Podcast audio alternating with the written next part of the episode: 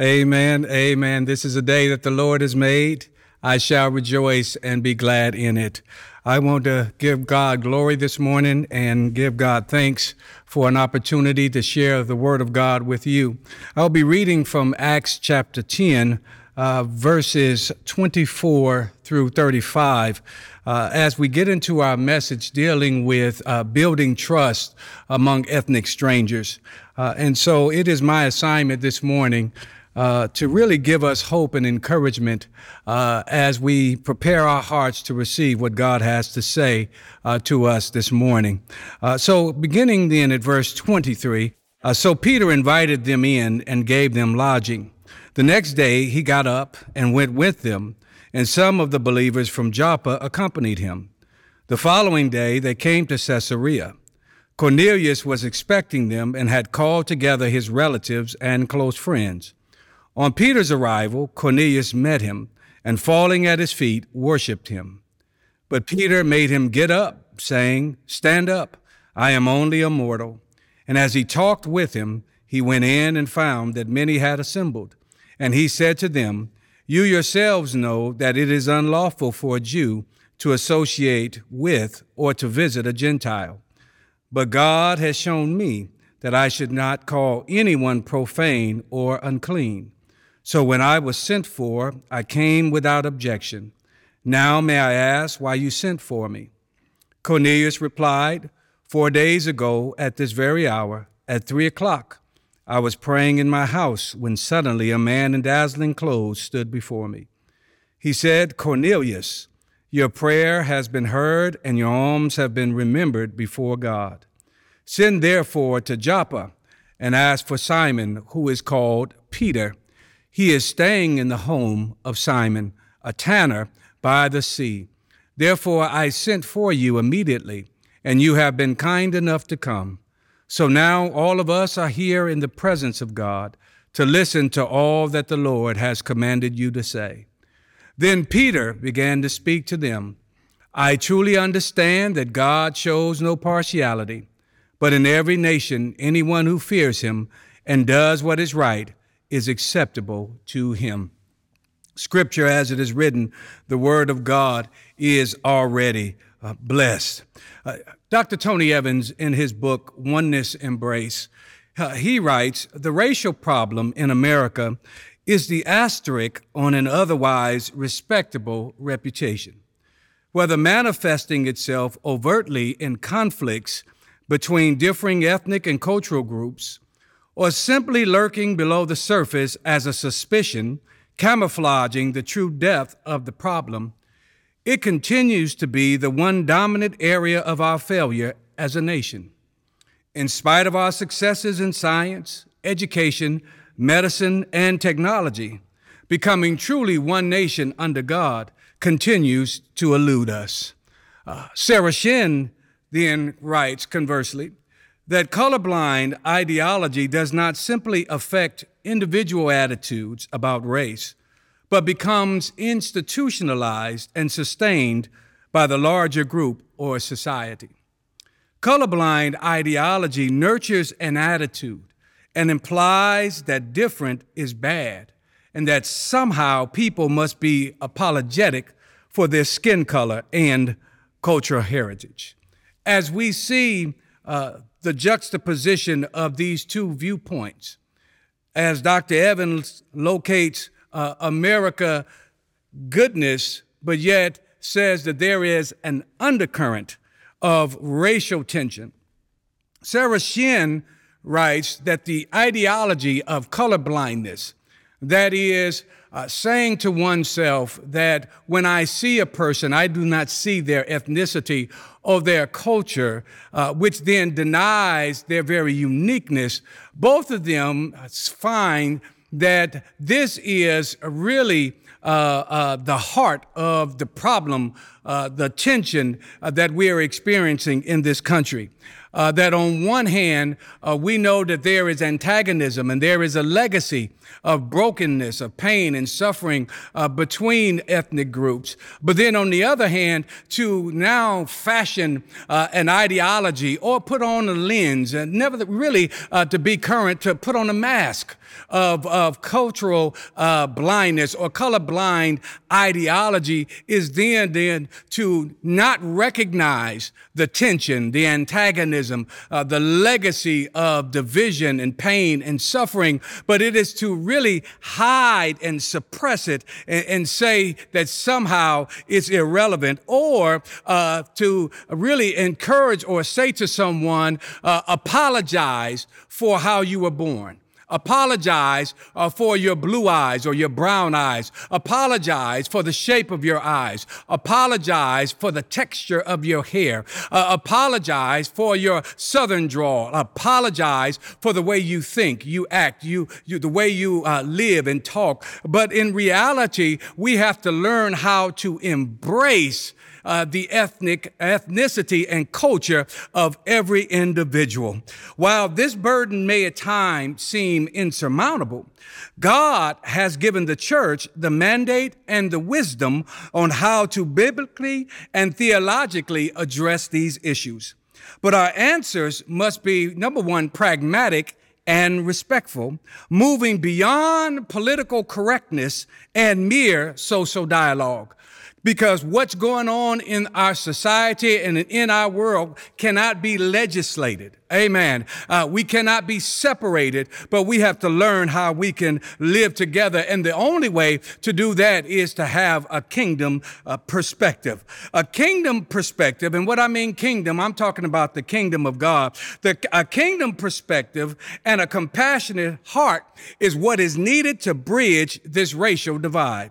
We live in a society of ethnic tension. And you know, it's been brought on for years that every generation that comes is, is saddled with years of distrust and vitriolic rhetoric from those who propagate hate.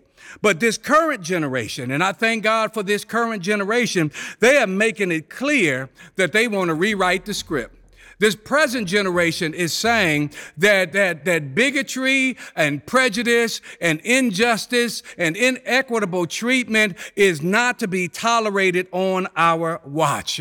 We often talk about racial reconciliation, uh, but we need to understand that racial reconciliation is not the hope of the gospel. It is, it is not even the, the means, the racial uh, reconciliation is the heart of the gospel. Building trust between ethnic groups is not the hope of kindred, but building uh, a trust between ethnic groups ought to be the heart of kindred. Uh, building this hope, amen, or building this, this hope has to be generated by the heart of the gospel of Jesus Christ. That we have to understand help, hope is not just simply some confident expectation expectation or some wish that this thing might fall together, but we have to understand that reconciliation and love towards the brethren is intentional and it is at the heart of God. Our churches, though, often avoid the topic of ethnicity and race because we think it is irrelevant to our faith. Or, watch this, we are afraid of offending people and trying to avoid being political. Mm-hmm. Often we do not talk uh, or know how to talk about it, or we withdraw conversations about race or ethnicity. Why is that? Because we often lack the skills, the language, and the understanding to share the gospel in our diverse and divided context. Many of us don't know how to talk to people who don't look like us. Perhaps the reasons Christians have little to say is that for a time, we bought into the secular world's gospel of colorblind diversity as the answers to our problems of ethnic division. Color blindness often meant polite avoidance or silence inside and outside of the church. But we have to understand there's only one way for us to relate to one another. But over time, we've elevated things like skin color, you know, shade, hue, hair texture, language, ethnicity to the level where they become criterion in which we judge whole ethnic groups. Amen. You know, we have a tendency to now generalize, and that's what ethnocentrism does. It generalizes. It generalizes and it says uh, that if one person in a group is like this, thereby then all of them must be like this. it is like um, uh, looking at something or somebody from a distance and really trying to assess what they really look like. It's like looking at somebody from a half a mile down the, the, street. And if you see somebody a half a mile down the street, can you really accurately assess right? That person, can you really uh, properly assess, right, what they look like or what their personality is like? No, how, how can you believe that you can gauge and accurately assess who somebody is and what somebody is like from a half a mile away. If we use that standard, then wouldn't it, isn't it foolish then how we try to now uh, assess other cultures from a distance? In reality, most of our distrust with one another is based not on fact, but based on fallacy. Why? Because in this country, we have inherited uh, embedded bigotry and prejudice. Uh, to be prejudiced just simply means to prejudge somebody, right? Uh, it is, I'm prejudging or I have an opinion about somebody without really having the facts. And you know, we are good at prejudice. We, we are good at assessing uh, people without having uh, interacted with folk. But what we have to understand is this. We have an assignment to build trust, amen, among people uh, of ethnic diversities. Amen. It's important for us as the people of God to recognize our assignment. But then we also should understand that, that building trust is not an easy thing to do. Why? Because trust requires being intimate. Trust requires a constant interaction with other people who are not like us. So now we can make an accurate assessment, right? Not a generalized assessment, but an accurate assessment to what this people or this people group is really about. As we look at our text this morning, we will find that there are some lessons that you and I can learn uh, from the interaction between two men who are ethnic strangers. We see two men. One uh, is Peter, who is a Jew, and then we see Cornelius, who is a Gentile. And it is through their, their uh, relationship, it is through their interaction that we are going to learn how we can build trust. In particularly, I want you to pay attention to Peter because Peter is critical in the development of this text. It is uh, Anaïs Nin who says life is a process of becoming. That life is a process of becoming. That is a combination of states we have to go through. Huh? Why is that important? Because if we're going to move beyond colorblind, then the word beyond signifies a movement. So if I'm going to move beyond colorblind, then that means that I have to first identify what colorblindness is. I have to identify whether or not I am saddled uh, with the lens of colorblindness, right? Or, right? And if I am, then how, how do I move forward? How do I move forward so I can experience a, a, a new mindset and a new attitude? Do I have a witness in the house? house, somebody say amen. I thought I heard y'all say amen. It's important as we look at, at the development of, of Peter, we're going to see how God can take somebody who has a, a distrust with some other ethnic group and move them beyond the sense not of color blindness, but in this context, to move them past the sense of prejudice, right? How can I move past uh, uh, or across my cultural and societal boundaries? How can I move to a point where I can see my ethnic other, amen, as, as a child of God? Amen. Why? Because color blindness or moving forward, amen, uh, I have to remove some things that hinders me from moving forward, and I have to replace them with things that will help me as I go to my new place. Are you with me? Can I say that again? And maybe I can say it a little more clearly. And that is, God is moving or God is removing things from me.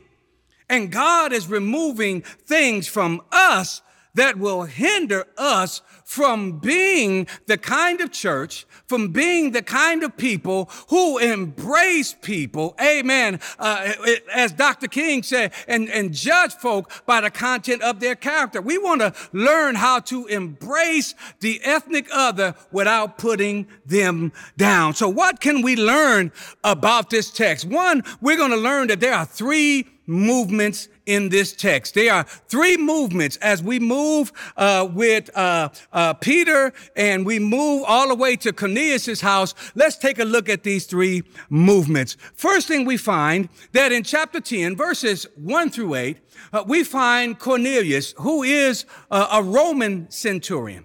Uh, he is one who is over 100 soldiers. And we find that the Bible describes uh, Cornelius as a God-fearer, right? He is one who fears God. And, and when the Bible says that someone is a God-fearer, in, in particularly talking about a Jew, I mean a, a Gentile, a God-fearer is one who embraces some aspects of Judaism, but yet has not fully committed uh, to Judaism and the embracing of its lifestyle and the embracing of a kosher diet. Okay. And so we find that the Bible says that this man who is a, a Roman this man who is a Gentile, but nevertheless, he is a God-fearer. And, so this man uh, who is a God-fearer, now a Roman who, who has a legacy of antagonism toward the Jewish people. Amen. In fact, at this moment, right, at this point in time in the text, uh, Rome is even occupying Palestine. And so the, the mere fact uh, that this Roman uh, is in uh, the blessed country is, is an affront in and of itself. And so we find Cornelius, who's now a Roman, who's a Gentile, and yet we see now that God has a plan for him. On the other hand, we see Peter, who is a Jew, an apostle, one born of the covenants and the promises of God, right? And so we have this Jew who walked with Jesus. We have this Jew who is an apostle. We have this Jew who has separated himself. And we have this Jew now who has wholeheartedly embraced, amen, the lifestyle of Judaism. And yet something happens that's going to move both Peter and Cornelius Cornelius to a place beyond reconciliation, but to a place where they can now engage one another with uh, ethnic respect. All right. Now, if we're talking about moving beyond colorblind, and we are saying that this is about movement, then movement always needs a catalyst. All right. Whenever we are going to move, in particularly out of our place of comfort, we need what is called a catalytic event. Somebody say catalytic event. I heard you say catalytic event. Pastor, what is a catalytic event? A catalytic event is an event that comes in my life and disrupts my life. It's an event that comes to shake up my assumptions, it is an event that comes in that shakes up my theology. It is an event that comes in and turns my world upside down. Because if I, if we're going to move as the people of God, out of our comfort zones and out of our embedded uh, prejudices, then we need something in our lives that's going to move us forward. And so as we look to the text, in verse uh, 9 of chapter 10, we read that about noon the next day, as they were on their journey and approaching the city, Peter went up on the roof to pray. He became hungry and wanted something to eat. And while he was being, while it was being prepared, he fell into a trance. He saw the heaven open and something like a large sheet coming down, being lowered to the ground and by its four corners. And in it were all kinds of four footed creatures and reptiles and birds of the air. Then he heard a voice saying, Get up, Peter, rise, kill, and eat. But Peter said, By no means, Lord, for I have never eaten anything that is profane or unclean. The voice said to him again, a second time, What God has made clean, you must not call profane. This happened three times, and the thing was suddenly taken up to heaven. This, my brothers and sisters, is a catalytic event. This is an event that has interrupted Peter's trance. This is an event that has disrupted his life he, because he is arrested uh, by a vision from heaven. And it, the, on the vision, the Bible says that a sheet was lowered down from heaven. And as the sheet was lowered down, it contained animals and reptiles, those that are clean and those that are unclean. And as Peter looks at it, he heard a voice say, Rise, Peter, slay and eat. Now, uh, there's a whole lot that we could really deal with in this text, but because of the sake of time, I don't have the time to, to deal with every aspect of it. But I want to look at this part where he talks about that which is clean and unclean. Uh, at first glance, it looks as if God is testing uh, Peter or tempting him uh, to do evil. But James chapter 1 reminds us, amen, I think around verse 13, that God does not tempt with evil. And so, it, second way to look at it is that maybe God is challenging Peter to make a decision.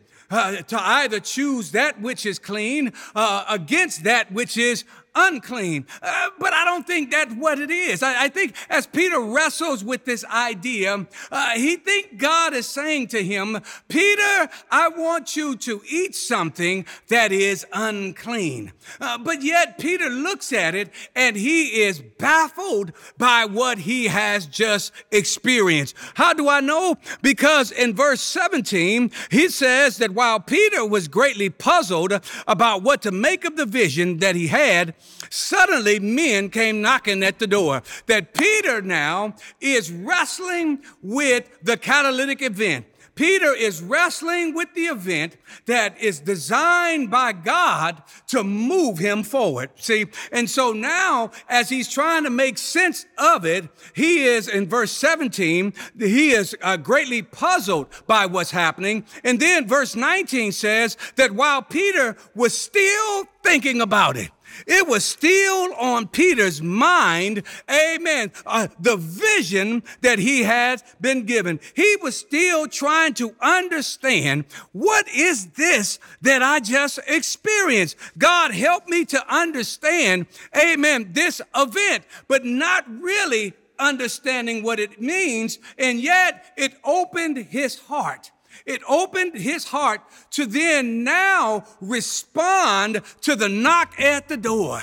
The Bible says that he heard some voices that was crying out to him. And as he hears these voices, it arouses him out of the trance as he is wrestling with, watch this, the revelation. It is the word of God and the work of God that have combined to be a catalytic event in the life of Peter. Uh, let me give you an example. Years ago, one of my professors, Dr. Randy White, uh, was, was teaching one day, and he was teaching uh, uh, about, uh, or out of the book of Isaiah chapter 58. and he was dealing with uh, dealing with uh, community development and how to have compassion for the poor and the broken. And he was talking about how God loved the oppressed and how God uh, uh, was excited about the stranger, right? How Jesus loved everybody, right? Particularly the marginalized. And nevertheless, right there, right on cue, one of the marginalized one of the oppressed, one of the street people, reeking of alcohol and smelling of urine, knocks on his door. Now he was just teaching about compassion. He was just teaching about how much God loves, amen, right? The, the people, the broken, and the broken shows up at his door. Now, in that moment, you would have thought that Dr. White, because of what he was teaching, that he would have now opened his door up, amen, and invited the young man in, given him something to eat, amen, sat down and conversated with him and prayerfully shared with him the love of Jesus Christ. But no, Dr. White didn't do that. Dr. White slammed the door in the man's face. And as he slams the door in the man's face, he turns around and he walks back to sit down among his students. And he began now to pick his Bible up and he started teaching again. But he noticed something different that as he was teaching, nobody was writing. Nobody was really paying attention to what he had been saying. And so a hand goes up. Uh, excuse me, uh, Dr. White, uh, I, I, know you want to talk about uh, compassion and I know you want to talk about community development, but can we take some time to talk about what just happened? And Dr. White says that he was taken aback because they said you were just teaching us about compassion. You were just teaching us about the love of the stranger. And then when the stranger showed up, amen, what you thought about in doctrine, uh, you lacked in practice.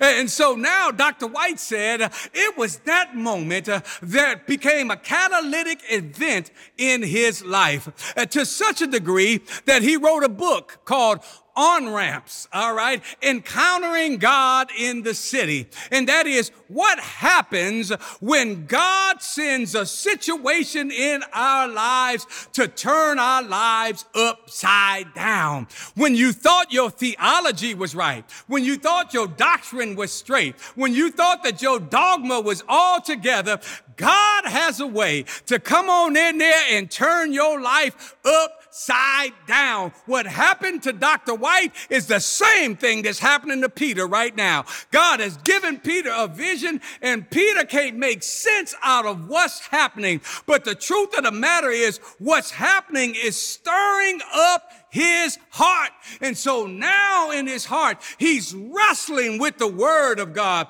He's wrestling with the work of God as they have collided in his spirit and now they are propelling him uh, forward. So the Bible says uh, in verse 19 that even after Peter was perplexed in verse 17 and in verse 19, he's now considering what's going on. And now we find that in verse 20, he's on his way way. He's moving now. He has gotten up, uh, he's gotten up out of his comfort zone, and now he is being challenged to grow in his faith. Can I tell you this today? That's what God is doing for us. That God is challenging UPC. God is challenging ECC. God is challenging Damascus. He's shaking up our lives. He's shaking up our world. He's shaking up our comfort zone. And God is saying, rise, get up, People are hurting, people are in pain, and this is no place and this is no time for you to sit on your comfort stool, but it's time for you to rise up uh,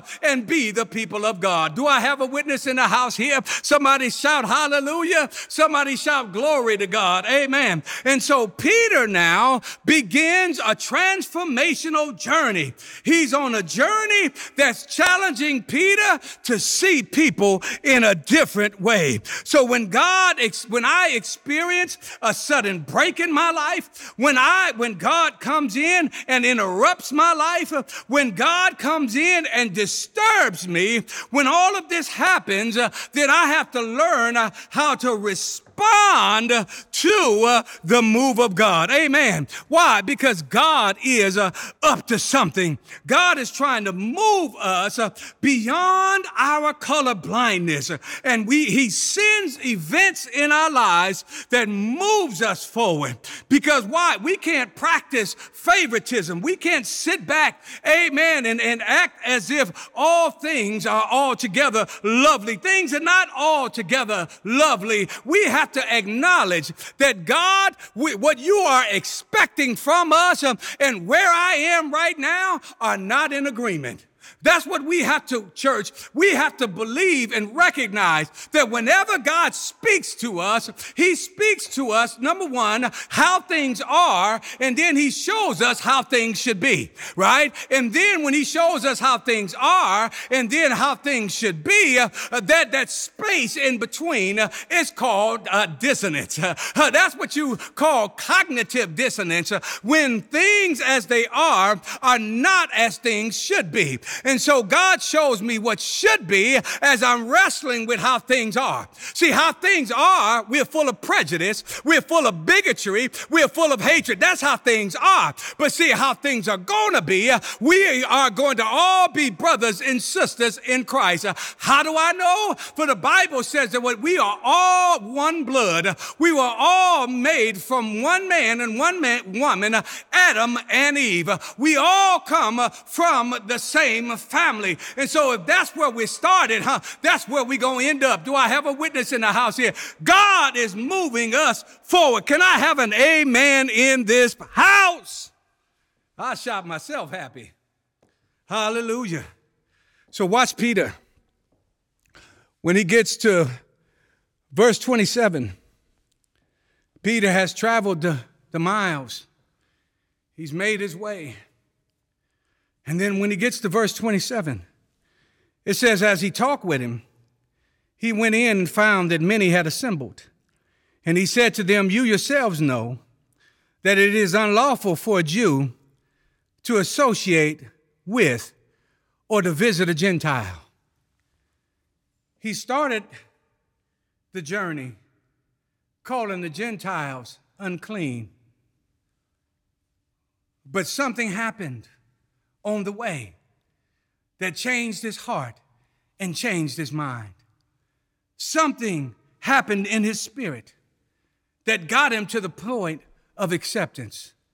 Because in verse 27, when he says that you, you know, verse 28, you know that it's unlawful for a Jew to associate with or visit a Gentile.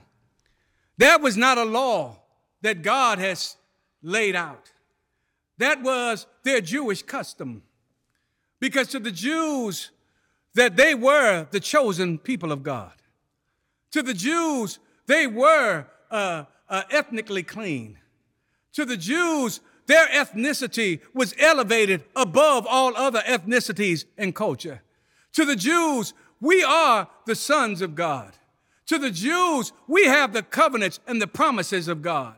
And so you don't know, Cornelius, how big a deal it is. You don't know, Cornelius, what I had to sacrifice. You don't know, Cornelius, what I had to let go in order now to make my way to your house. I've come and I've crossed the line that I can't go back to. Come on. I've crossed the line now. See, because by crossing the line and coming in your house, uh, now to my brethren, uh, I have made myself unclean. But God told me, what you call unclean and common, God said, say no man is unclean and say no man is common. Peter said, I learned the lesson that God was trying to teach me, but I didn't learn it back in Joppa. I learned it as I obeyed what God was telling me. And you have to understand this church that it is the power of intimacy that will shape us for the journey ahead. If you don't spend time with God, come on now, allowing the Spirit Spirit of God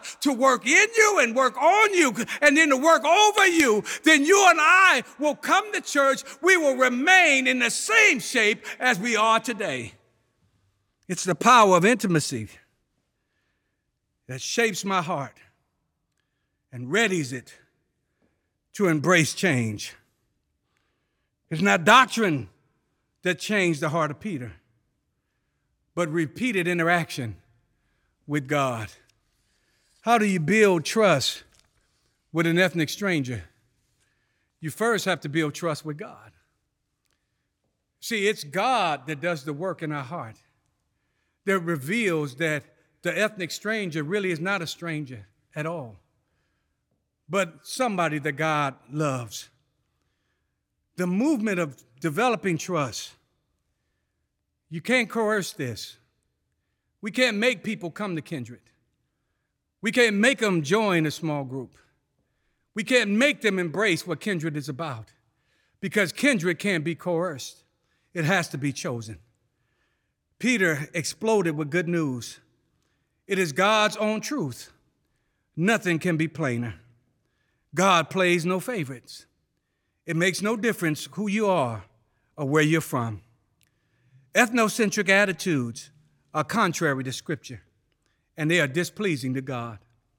The Bible makes it clear that all prejudice and ethnocentricity is sin. Human beings of all races, shades, and ethnic origins descended from one man and from one woman. As such, we are all brothers and sisters made in the image of God. No one is superior to another in God's eyes. It is because we are created in His image that God does not show partiality or favoritism. He is not partial to one ethnic group or culture above another. Neither should we. The proof of God's impartiality is shown in the sacrifice of Jesus for the salvation of all humanity. Jesus did not die for one ethnic group, but by his death, he ransomed all people for, for God from every tribe and language and people and nation. Jesus came to save the world, both Jews and Gentiles.